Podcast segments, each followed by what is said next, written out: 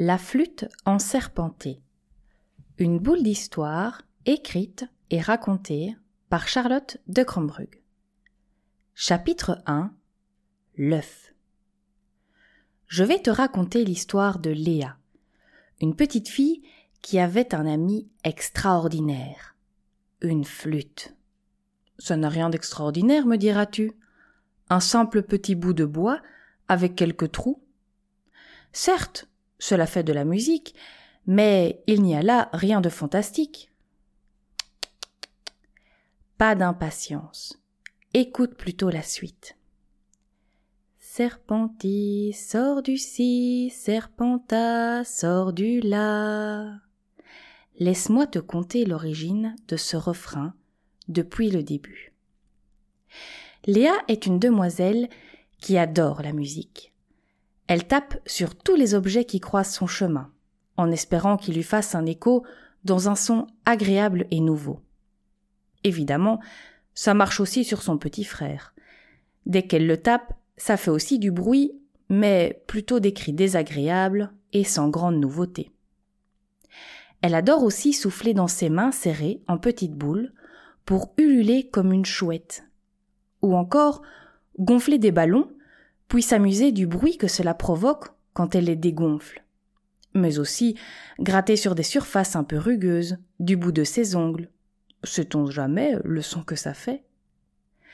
Pour son anniversaire de sept ans, son parrain eut la bonne idée de lui offrir une flûte.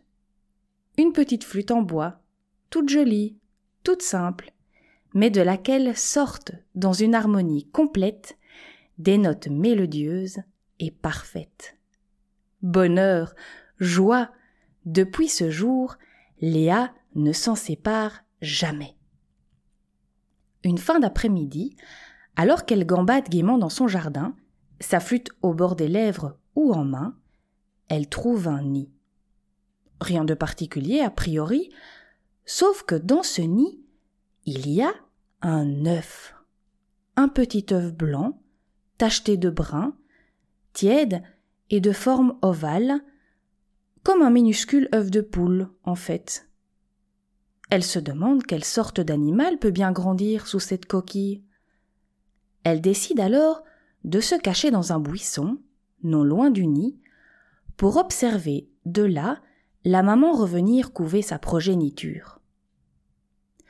Les secondes passent, les minutes aussi.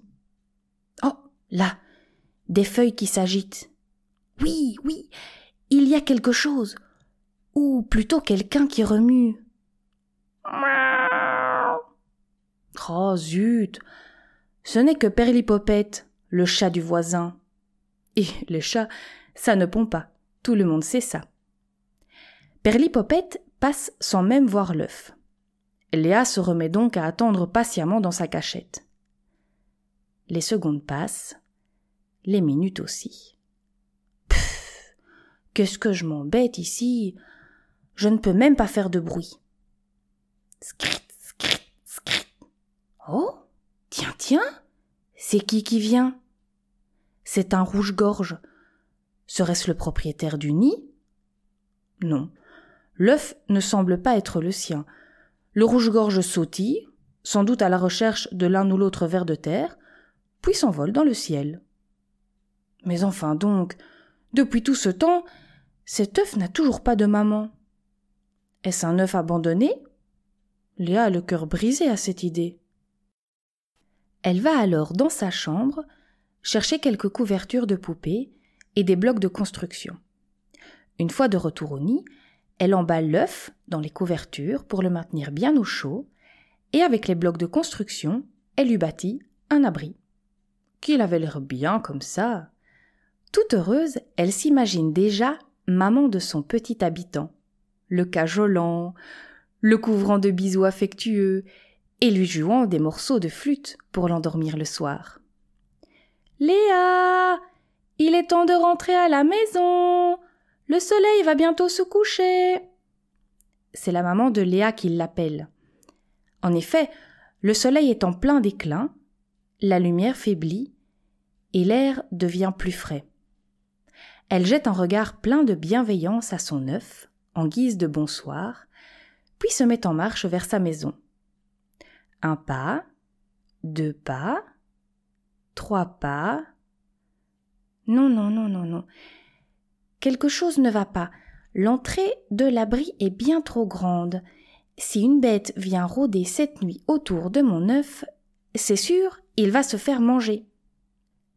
N'ayant plus trop le temps de jouer à l'architecte, elle met rapidement sa flûte en travers de l'ouverture de l'abri pour empêcher tout prédateur de rentrer. Elle hésite. Elle hésite. Est-ce qu'elle est prête à laisser sa flûte toute une nuit dehors? Léa Rentre donc Plus le temps de réfléchir. Sa maman l'appelle à nouveau. Et puis, après tout, c'est la première chose qu'elle ferait demain à son réveil aller chercher sa flûte adorée.